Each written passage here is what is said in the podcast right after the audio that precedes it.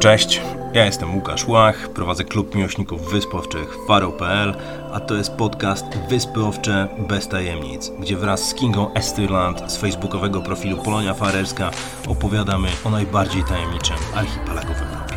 Zapraszamy! Witają Was Kinga Esturland i Łukasz Łach. No bardzo, bardzo nam miło oczywiście. Dzisiaj będziemy Dzisiaj będziemy mówić o Kalsoy. Tak, Kalsoy. Czyli moje życzenie wreszcie się spełnia. Już poprzedni odcinek miał być dedykowany tej właśnie wyspie, ale postawiliśmy na wspomnień czar i przeżycie jeszcze raz tego sezonu turystycznego. No ale już wracamy do 18 końców świata i teraz pada na Kalsoy. No myślę, że to będzie kolejna w sumie niewielka wyspa, o której będziemy mieli bardzo dużo do powiedzenia. Niewielka wyspa z bardzo dużym potencjałem i to taki trochę już...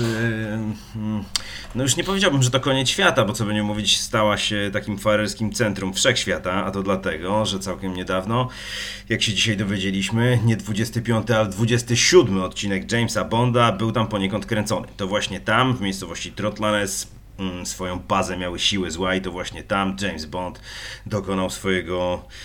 bogatego w emocje No weź, żywota. Bo ostatnio ktoś przy jakimś podcaście, który nagrywałam, to chyba była Podróż bez paszportu, ktoś zarzucił mnie, że zespoilerowałam zakończenie. Ja oczywiście założyłam, że skoro premiera już była tak dawno temu, to każdy, kto chciał obejrzeć tego Bonda, to już dawno to zrobił, no ale okazało się, że jednak nie, więc jeszcze może jakąś zasłonę milczenia spuśćmy na finał. W świecie naszych rodziców nie było takiego pojęcia jak spoilerowanie, że jest człowiekiem starej daty. Nie, w ogóle do mnie to nie dochodzi. No ktoś miał okazję, ktoś chciał zobaczyć, to zobaczył, a ktoś do tej pory nie zobaczył, to już nie zobaczy, no chyba, że TVP to puści w 70. rocznicę swojego istnienia, bo jak... Ale to dopiero, wiesz, w 2040 którymś, więc no to jest jeszcze za nowy film. Tak, więc Kalsoy, wyspa piękna i z mojej perspektywy ja trochę żałuję, że James Bond był tam kręcony, dlatego że przez to o tym miejscu, takim raju na końcu świata, o którym w gruncie rzeczy niewiele osób wiedziało, dowiedziało się coraz więcej i no mamy tam pielgrzymkozę po prostu. Miejsc jest bardzo, bardzo dużo. Ale zanim zaczniemy opowiadać o tym, co tam zobaczyć, to może powiedzmy kilka słów o wyspie, bo wyspa jest jakże pięknie nazywana również fujarką albo fletem. Chociaż wolę pojęcie fujarka, bo w fujarce jest taka jakaś zadziorność, nie sądzisz? Takie mam wrażenie. No i taka dwuznaczność. Naprawdę? To chyba trzeba mieć maturę, żeby tą dwuznaczność generalnie odczytać. Dla mnie fujarka jest w punkt. Dlaczego? No dlatego, że wyspa ma około 20 km długości, są 4 tunele. Te tunele mają około 8 km długości, więc... a wyspa jest po prostu bardzo, bardzo wąska, bo w najszerszym swoim miejscu ma około kilometra szerokości, więc dlatego fujarka. Kiniu, jesteś? Jest. Jestem, jakoś bez ciebie czułem się samotny, jakiś taki... Przepraszam, jakieś tu usterki były na łączach. Tak, kontynuuj. Tak, fujarka, więc wyspa jest... Ma bardzo, bardzo ciekawą geografię. Usytuowane są tam 4 osady. Syðradalur, Húsar, Mikladalur i na koniec piękna Trottlandes, to właśnie tam ten James Bond i w ogóle to wszystko. Ale może zacznijmy od początku. Zacznijmy od piątej osady, której już dzisiaj z nami nie ma. Mianowicie chodzi tutaj o osadę Blankaskáli, która składała się zaledwie tam z 2 czy 3 gospodarstw, no i niestety osada padła ofiarą trzęsienia ziemi. Na szczęście nikt nie zginął, ale mieszkańcy przestraszeni bardzo przezornie opuścili wieś i przenieśli się właśnie do Syðradalur. Ale powiedzmy, gdzie ta miejscowość była? Ona była na samym południowym krańcu Kalsoy. Tak. Widoczne to miejsce jest od strony Lorwójk, czyli dojeżdżając... Tak, tam do dzisiaj są jakieś takie podmurówki tych chat, trochę jak w Skerr, że można zobaczyć, że jakaś aktywność ludzka kiedyś tam miała miejsce. Okej. Czyli wjeżdżając w Lorwójk do tunelu, musicie popatrzeć na Kalsoy i to właśnie od tej strony była ta osada. I wszyscy tak oczywiście przenieśli się później do Syðradalur i ta miejscowość Syðradalur wtedy w jakiś sposób odzyskała wigor. No a teraz odżyła. Ale dodajmy jeszcze, że Syðradalur, a właściwie ta konkretna osada Syðradalur na Kalsoy często jest nazywana Syðradalur K. dlatego że wioska o dokładnie tej samej nazwie znajduje się na wyspie Streymoy i to jest Syðradalur S. Zresztą odsyłamy Was do podcastu o południowej części Streymoy, gdzie możecie właśnie o Syðradalur S posłuchać więcej. Natomiast Syðradalur K dzisiaj to jest takie dosyć smutne miejsce, ponieważ na stałe mieszka tam tylko jedna rodzina. No i w sumie sama wioska nie ma zbyt wiele do zaoferowania poza wybitnie czystą toaletą, defibrylatorem na ścianie oraz pomnikiem dedykowanym tym, którzy zginęli na morzu. No ale jest to jednak pierwsza wioska, z którą przybysze mają kontakt na Kalsoy, no bo właśnie tam dokuje prom Sam. Tak jest. I tam też w tym porcie stoją dwie budy. W zasadzie to takie food trucki. Jedna jest bardzo creepy, bo jest pomalowana na różowo i oprócz tego, że można dostać tam lokalną zupę i fish and chips, to jeszcze na takich manekinach, a samych głowach manekinów wiszą różnego rodzaju robótki ręczne, którymi para się pani właścicielka. No wygląda to creepy na maksa. Ale zupa jest całkiem niezła, więc polecamy, mówiąc krótko. No ale zaraz za Syðradalur w kierunku, jak tylko się przypłynie samym na wyspę Kalsoy. W gruncie rzeczy nikt do tego Syðradalur nie zagląda, tylko od razu wszyscy dzida lecą w kierunku Trottlandes, ale warto po tej drodze do Trottlandes zwrócić uwagę na kilka tematów. Po pierwsze, można zatrzymać się w miejscowości Húsar, bo w miejscowości Húsar nie dość, że był kiedyś basen, jak to wspomniał kiedyś Marcin Michalski, nasz przyjaciel i przewodnik naszych wycieczek, to jest tam jeszcze kościół, który ma bardzo, bardzo charakterystyczne klamki. Klamki wyrzeźbione w kształt Green Valley. Green Valley. Tak, to Green jest oczywiście Valley, dla smakoszy tematu, ale przecież smakoszy wśród nas jest bardzo, bardzo wielu.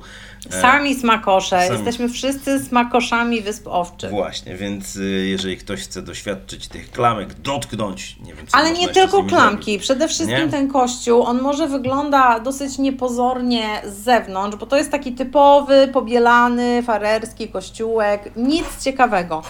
Ale cały urok kryje się we wnętrzu. I tam rzeczywiście to wnętrze jest po remoncie, wszystko jest pięknie odmalowane, biało-błękitne wnętrza, piękne takie nie lampiony, takie bardziej świeczniki, no i oczywiście element marynistyczny w postaci łódki na ścianie. Jest toaleta też w kościele.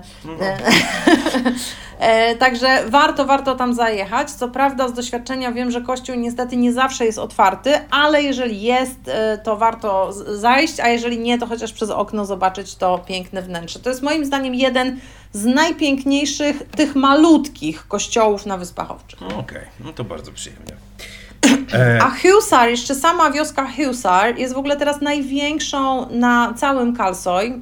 Wcześniej to była chyba druga osada co do wielkości, teraz już jest największa. No i sama nazwa oznacza po prostu domy. Także mieszkańcy Húsar mogą powiedzieć, że mieszkają nie w domu, a w domach. Bardzo przyjemnie. No. Tam jak Ty to pięknie wymawiasz, ja powiem w Húsar po prostu. Kiedyś mieszkał taki koleś, który nazywał się Magne. A ona mieszka cały czas. On mieszka razem z żoną i córką, tak. I chyba one w ogóle prowadzą jednego z tych food trucków.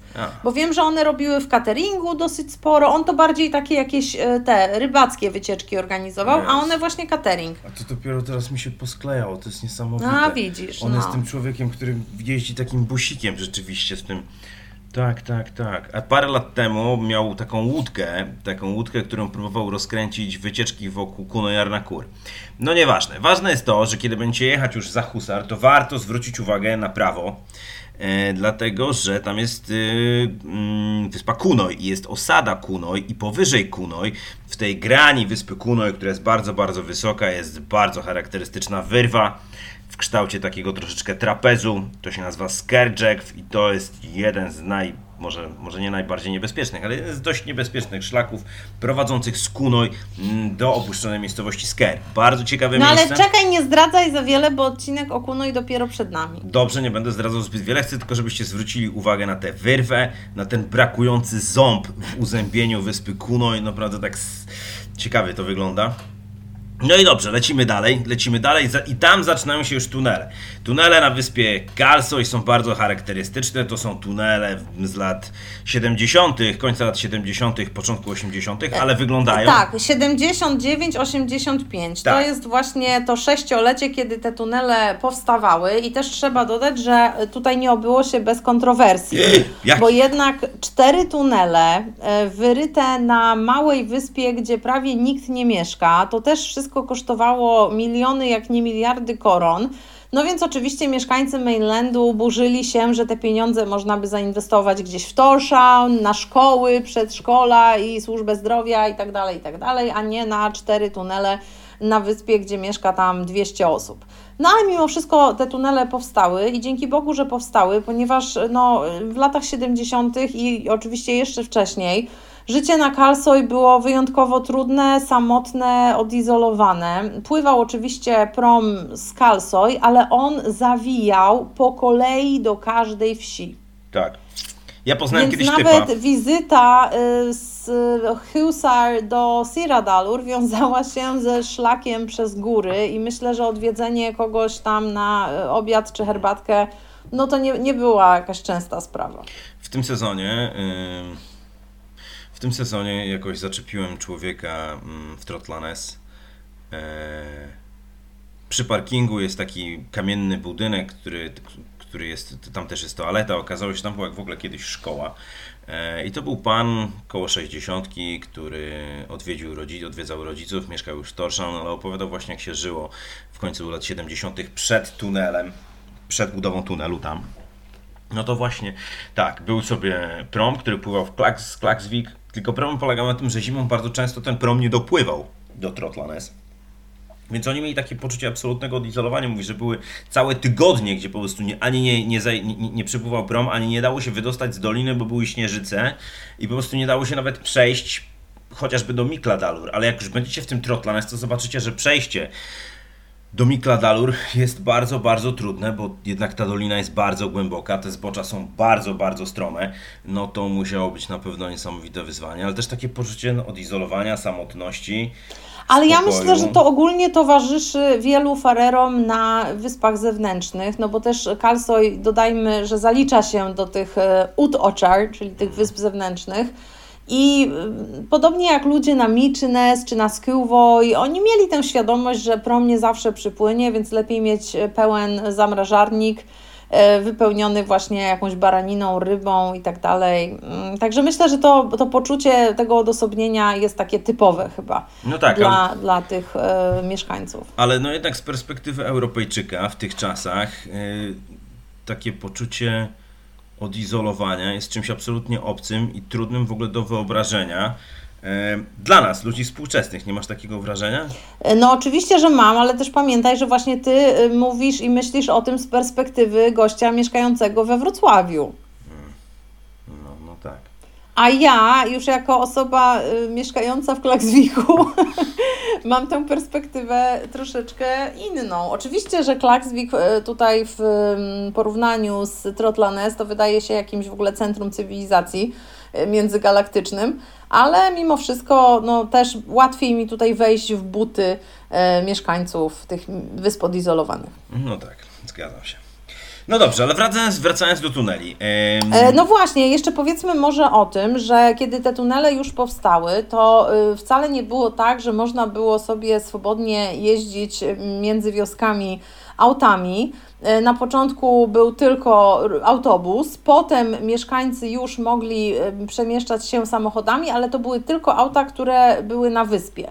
Natomiast w roku 2007 uruchomiono taki zewnętrzny ruch samochodowy na Kalsoy. No i tutaj taka ciekawostka z rodzinnego archiwum, mianowicie pierwszym autem takim z zewnątrz, które te tunele pokonało, była Toyota Corolla mojego męża. Iwan oczywiście był za kółkiem i mówił, że było to takie bardzo oficjalne otwarcie, była wstęga przy tym pierwszym tunelu, no i potem cała kolumna aut pojechała aż do końca do Trottlandes, ale właśnie Toyota Iwana była pierwsza, więc tutaj Iwan mógł czynić honory, że był pierwszym facetem z zewnątrz, który przejechał swoim autem do Trottlandes. Toyotę Iwana można jeszcze gdzieś odnaleźć na którymś ze skupów złomu na Wyspach Owczych, więc myślę, że włączymy... Najpewniej, tak. Myślę, że włączymy to do programów naszych wycieczek, żeby można było Toyotę dotknąć i zrobić sobie przy niej fotkę. Że to jest ta Toyota, tak. Fajny klimat, niesamowity. No i myślę, że jeszcze powinniśmy powiedzieć o tym sekretnym tunelu. Tak, ale powiedzmy w ogóle też, dlaczego generalnie w 2007 akurat, dlatego, że to też ciekawostka, o której pewnie nie wszyscy... nikt nie wie. Może nie, że nikt, ale... Bo uruchomiono połączenie promowe, które było połączeniem obsługiwanym właśnie przez prom, który zabierał samochody. I ten prom nazywa się Sam i ciekawostka jest taka, że ten Sam kiedyś pływał między Streymoy a Voar, czyli to był prom, który umożliwiał farerom dostanie się na wyspę gdzie było lotnisko, mówiąc krótko, więc Sam... Tak, on kursował pomiędzy Westmaną i Oirar Jack. Tak jest, a że uruchomiono tunel, prom zaczął komunikować Kalsoy, bo wiecie, Kalsoy w ogóle po raz pierwszy w jakiejś popkulturze pojawił się w 2002 roku, dlatego że wtedy National Geographic Traveler ogłosiło Wyspy Owcze. 2007. W 2007 to było? No, ty widzę z datami nie jesteś za pan brat. Nie, 2007 rok, National Geographic Traveler robi ranking najlepszych wysp. Wyspy Owcze lądują na miejscu pierwszym, na miejscu drugim są Azory, a na miejscu trzecim są Lofoty. I na okładce tego właśnie wydania z rankingiem trafia latarnia na przylądku Kallurin i tak naprawdę to rozpoczęło eksplozję turystyki na Kalsoy. Tak jest.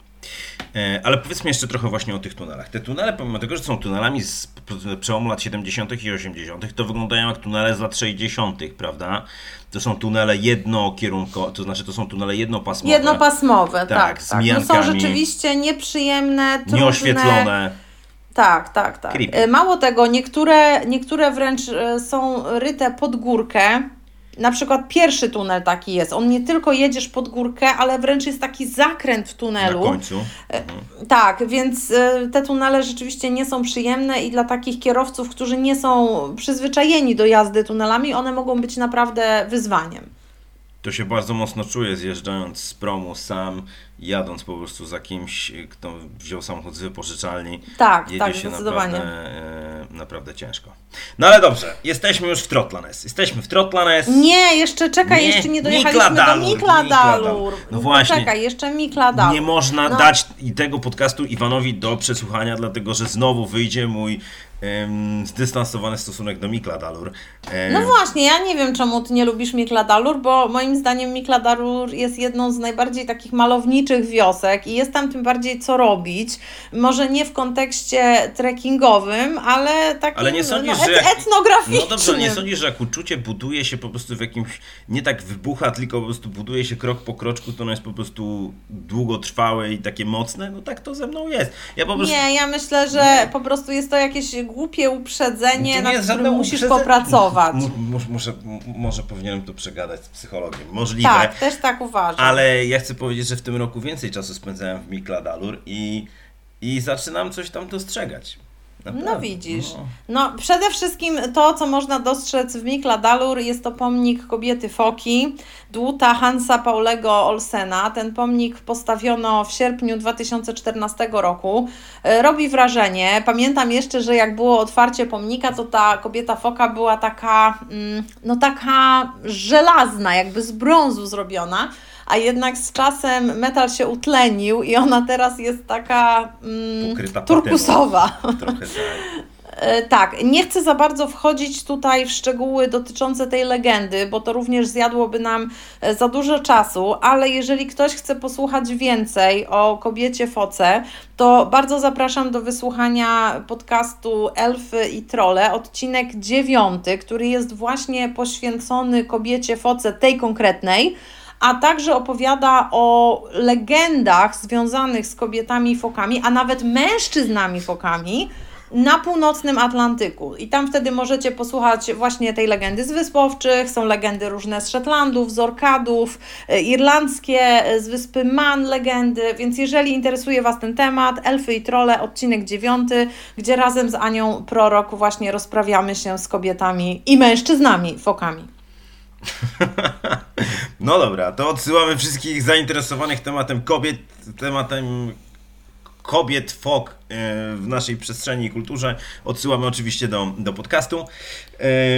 Ale tam oczywiście oprócz kobiety foki, jak już będziecie tam na dole, to polecamy, żeby stojąc tyłem do kobiety foki, popatrzeć w lewo, popatrzeć w prawo, może wzdłuż wybrzeża można zapuścić się tam troszeczkę dalej, tam są jaskinie, jakieś wodospadziki, tam jest bardzo, bardzo, bardzo pięknie. Dodatkowo wyłania się piękny widok na Kunoyarnakkur, czyli ten przylądek, najwyższy przylądek na Wyspach Owczych, jeden z najwyższych na świecie.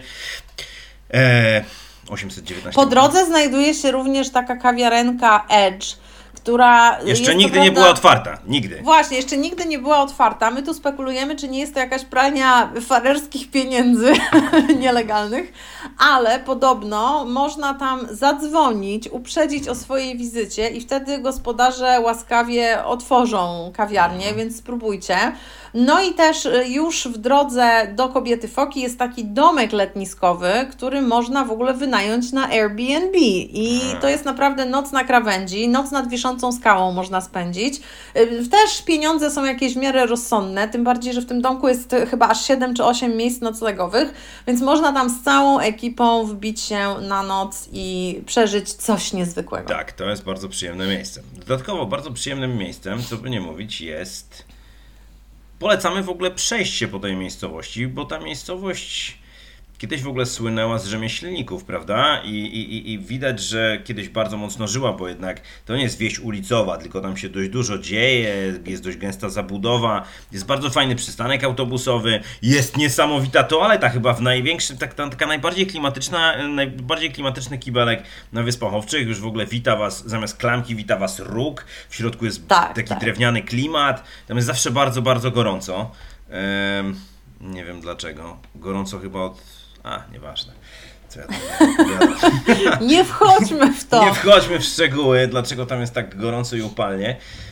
Ale jeszcze przy toalecie, dodajmy, znajduje się taka płaskorzeźba mleczarki Marion, czyli kolejnej legendarnej postaci. Była to mleczarka z Mikladalur, która zaszła w ciążę pozamałżeńską i ona wiedziała, że już jest spalona, że jej reputacja legła w gruzach i chciała popełnić samobójstwo w taki bardzo spektakularny sposób, podnosząc ogromny głaz. No i ten głaz oczywiście ją na koniec przygniótł, ale właśnie przed śmiercią pokazała taką spektakularną siłę, no i dlatego zasłużyła sobie na płaskorzeźbę.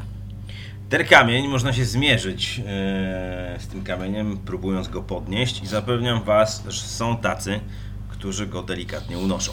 Trzeba po prostu podejść do tematu w odpowiedni sposób. No i jeszcze las, który jest chyba takim flagowym parkiem na Kalsoy, no bo żadna inna wioska nie może się taką plantacją poszczycić. On znajduje się tak w górze Mikladalur, ale prowadzi tam droga, jest niewielki parking, warto tam podjechać. Ja uwielbiam tam chodzić, bo ten las ma dla mnie takie trochę znaczenie terapeutyczne. Rzeczywiście pachnie tam lasem, ta ściółka jest taka leśna, czasami można znaleźć tam maślaki w sezonie, bardzo polecam pozbierać, tylko pamiętajcie, żeby tej grzybni całej nie wyciągać. No i w ładny dzień są również takie zatoczki z ławeczkami, z bajorkami można sobie... Tak, jest bajorko, można jakiś piknik sobie tam zrobić, także lasek w Mikladalur bardzo, bardzo też polecamy. Tak jest, lasek w Mikladalur daje radę.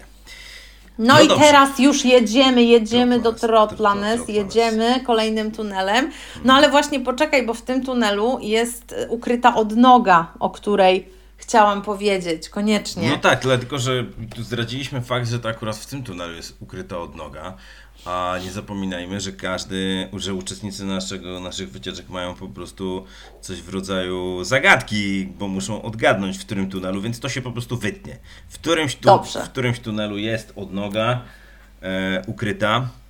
No i może właśnie nie zdradzajmy wszystkiego. Jest ukryta odnoga, zapraszamy na nasze wycieczki. Jak będzie na naszej wycieczce, to dowiecie się w ogóle, po co jest ta odnoga. Pewnie zajdziemy też do środka, bo tam jest klimat niesamowity. No to lądujemy w Trottlandes. Nareszcie! Powiem Ci, że uwielbiam wyjazd z tunelu i uwielbiam te zawiasy, uwielbiam patrzeć w dół tej doliny i w ogóle w tle z tym Kunoyarnakkur. Jedyne, co mi tam nie siedzi, to jest tam taki, po lewej stronie jest tam jakiś taki silos, prawda? Ten silos trochę niszczy tam widok, ale... Tak. Ale ta wioska ma w sobie coś magicznego, a chyba tą magię tworzy też ten niesamowity kurnik, który jest tam na samym początku, nie? Taki dom elfów po prostu, kojarzysz to miejsce, nie? Kojarzę.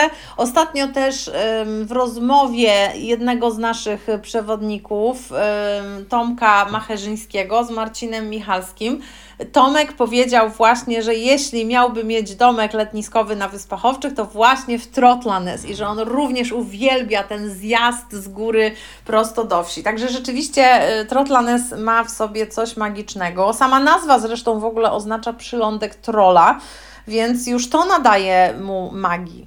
No jest klimatycznie bardzo.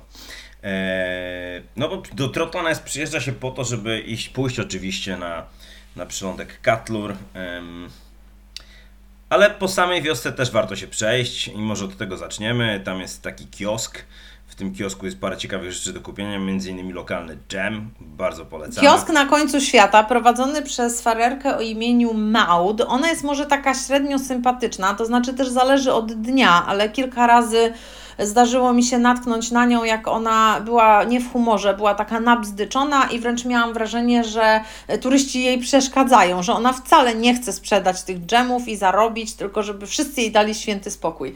No ale jeżeli akurat Maud już wygramoli się ze swojej chałupy, otworzy Wam ten kiosk, tam trzeba w ogóle dzwonić, i wtedy możemy tam zobaczyć lodówkę, w której znajdują się dżemy, sery miejscowe, bardzo dobre kiełbaski i wszystko lokalne wyroby, więc tam na pewno warto zrobić zakupy. Są też jakieś pamiątki, są gofry, lody, takie bajery.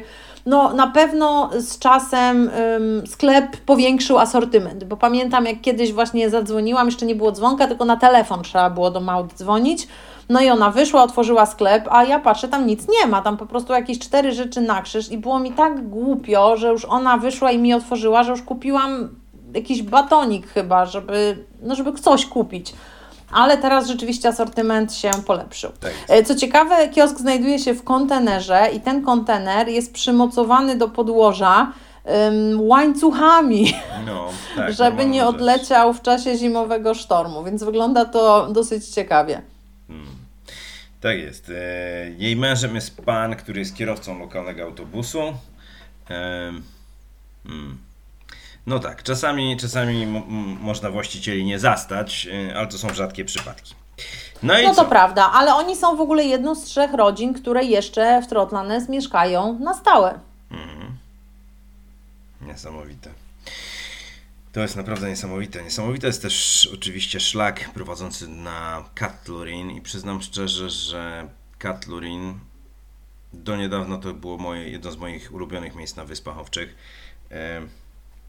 Absolutnie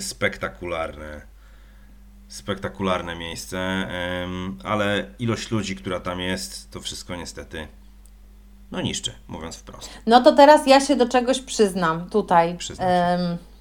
W tym podcaście, że ja pierwszy raz byłam na Katlur w roku 2020 i tak naprawdę zmotywowały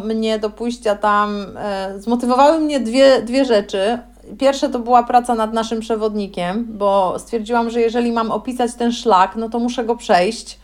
A druga, nawet nie rzecz, osoba, to był Kuba Witek, który akurat był wtedy u nas na Wyspach Owczych i on powiedział, że pójdzie tam ze mną i jakoś ja się poczułam trochę przez to bezpieczniej. No i to był też czas korony, Wyspy Owcze były wtedy zamknięte, to był bodajże czerwiec, no i poszliśmy na Katlur, nie było tam nikogo. Więc rzeczywiście doświadczenie tego przylądka, latarni, była w ogóle piękna pogoda, było słońce, widać było te wszystkie sąsiednie przylądki, północne krańce wyspy Streymoy, Eysturoy. To naprawdę było piękne, niesamowite przeżycie. Żałowałam, że nie poszłam tam wcześniej. ale też jakoś w mojej głowie to miejsce było strasznie demonizowane. Ja jako osoba raczej nie chodząca po górach bałam się, że kondycyjnie nie dam rady tam wejść, a okazało się, że ten szlak bynajmniej nie był trudny, że to wszystko było w mojej głowie, tym bardziej, że nie mieliśmy z Kubą w ogóle żadnej presji czasu, więc tam krok po kroku robiliśmy sobie jakieś przerwy i tak dalej, ale rzeczywiście w tej pogodzie i przy tym, że nie było tam ludzi, to miejsce zrobiło na mnie ogromne wrażenie. To miejsce jest trudno je w ogóle opisać, bo wyłaniają się przylądki po jednej stronie, Kunoyarnakkur i Eniberg, to są bardzo wysokie przylądki, po drugiej właśnie tak kaskadowo jeden za drugim wyłaniają się przylądki na wyspie Streymoy i Eysturoy, jest wodospad, są ostańce, widać pięknie ślad Tratindur, widać Gjógv, w ogóle widok z samej latarni jest niesamowity, w ogóle na samą Kalsoy, ta płaska ściana góry Borgarin. No, miejsce jest absolutnie przecudowne i pośród tej bajkowej natury wpieprzono, przepraszam za wyrażenie, ale tak to trzeba nazwać, tablicę nagrobną upamiętniającą śmierć Jamesa Bonda. No i jednak widzisz, spoiler był. No był. Tak. No to jest taki element popkulturowy, tak, który troszeczkę w ogóle inaczej sytuuje Kallurin w świadomości ludzi, bo to już nie jest właśnie gdzieś jakiś raj na końcu świata, tylko no to jest... No właśnie. To jest lokalizacja filmowa którą tak. Ludzie mogą skojarzyć tak z filmu, zdecydowanie. I właśnie tak jak już wspomniałeś, samo to, że tam żywota dokonał James Bond, jednak naznacza to miejsce i dodaje mu tej wyjątkowości. Tak. Oczywiście nie spodziewajcie się zbyt wiele po tej tablicy, bo ona jest dosyć taka niewielka i skromna, mało tego... No nie jest to pomnik z tylu polskich pomników upamiętniających najważniejsze wydarzenia w najnowszej historii naszego kraju, ale tak, to jest coś bardzo skromnego. Płyta nagrobna. Jest to po prostu pionowa płyta nagrobna, tak. No i jeszcze ciekawe jest to, że... okolica tego pomnika została tak zabłocona w trakcie sezonu, przez to, że jednak każdy turysta chciał podejść i zrobić sobie zdjęcie przy płycie. Sama zresztą mea culpa, musiałam mieć zdjęcie nad grobem Bonda. No ale to doprowadziło do tego, że jednak podejście do pomnika stało się pod koniec sezonu już trochę niebezpieczne, bo tam było klepisko, co tu dużo mówić. I też w ogóle będąc tam, naprawdę zachowajcie ostrożność, czujność, bo nawet dojście na te wszystkie takie krańcowe przylądki bywa niebezpieczne. Chyba tutaj wiesz, że mówię zwłaszcza o tym przylądku za latarnią, gdzie ścieżka jest bardzo wąska, bywa tam ślisko, bywa tam błoto. Bywa tłoczno i po lewej i po prawej stronie macie po prostu przepaście. Tak, jeżeli wieje, to tam absolutnie nie należy wchodzić i... To jest po prostu bez sensu. Więc zachowajcie naprawdę ostrożność, a wiem, że wiele osób chce tam pójść, bo jednak z tego właśnie miejsca mamy najwięcej zdjęć, ujęć na latarnie i na Borgarin, więc wiele osób chce tam dojść, żeby zrobić zdjęcie w podobnym stylu i mieć ten kadr, ale mimo wszystko bardzo prosimy, zachowajcie ostrożność. Ojejku. No ja zawsze jak myślę o Kallurin, to myślę po prostu o jakimś raju utraconym tak troszeczkę. I zawsze na naszych wycieczkach robimy wszystko, żeby zobaczyć to Kallurin w samotności w zasadzie. I w większości przypadków nam się to udaje. Oczywiście zawsze pogoda jest też priorytetem, bo jeżeli jest brzydka pogoda, jeżeli jest mgła, to nic nie widać, ale zawsze staramy się po prostu znaleźć taki moment po to, żeby ludzi było mało, i żeby była ładna pogoda i zazwyczaj się nam to udaje. No dobrze, czy my mamy coś... jeszcze chciałabym wspomnieć, że rok temu mieliśmy przyjemność opłynięcia Kalsoy Patagonią. Tak było. I powiem Ci, że jak płynąłem... przepraszam bardzo, ja to się lubię wpierniczyć, no mów. Nie, ależ mów? No dobrze. Chcę powiedzieć, że kiedy byłem na pokładzie Patagonii, czyli jachtu... którym opływaliśmy przylądek Kallurin, Pogoda była piękna i przyznam Ci szczerze, że patrzyłem z zazdrością na ludzi, którzy byli na przylądku. Bo Ty jesteś szczur lądowy. Jestem szczurem lądowym, zdecydowanie. To, co było fajne z perspektywy tafli oceanu, to to, że pod przylądkiem Kallurin jest bardzo, bardzo ciekawa jaskinia. Zresztą rozmawiałem z jednym ze skiperów Zygmunda, który mówił, że to jest jedna z najdłuższych jaskiń na Wyspach Owczych i kiedyś ją eksplorowali. Ona ma ponad 700 metrów długości.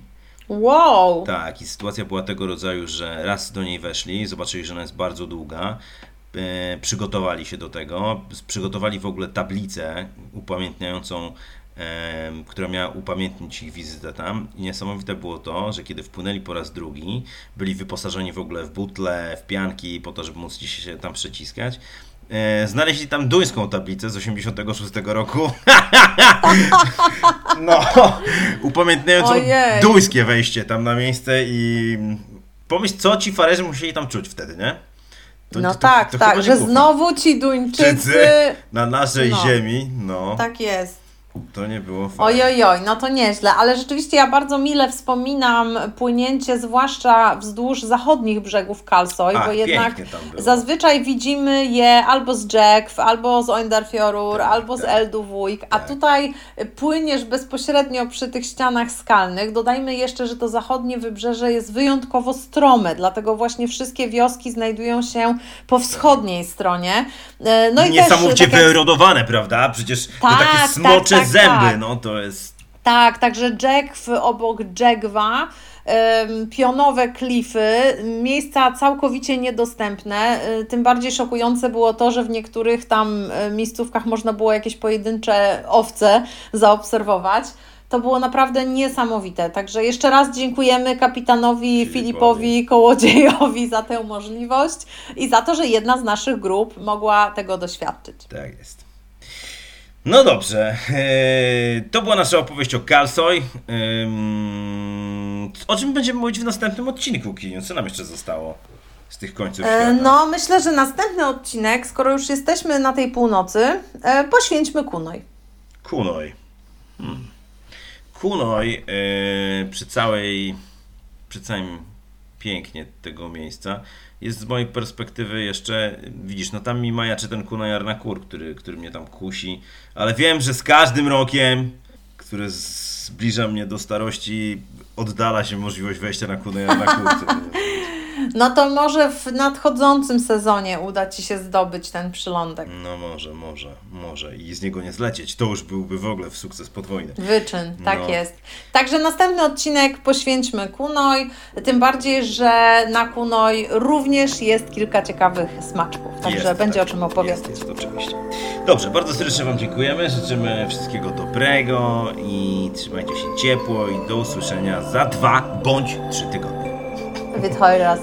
Siemaneczko.